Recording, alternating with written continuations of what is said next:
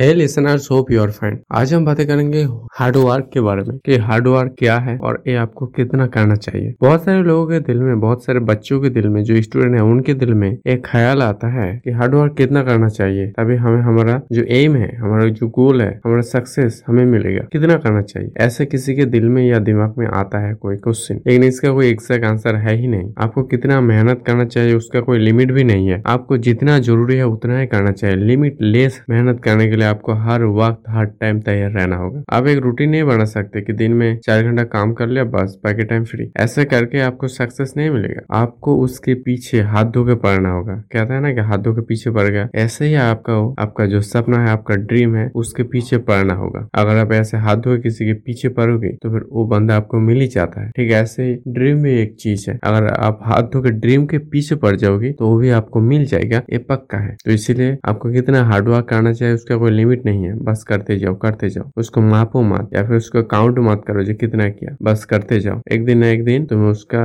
result जरूर मिलेगा आज के लिए बस इतना ही सुनने के लिए थैंक यू और मुझे फॉलो कर लो थैंक यू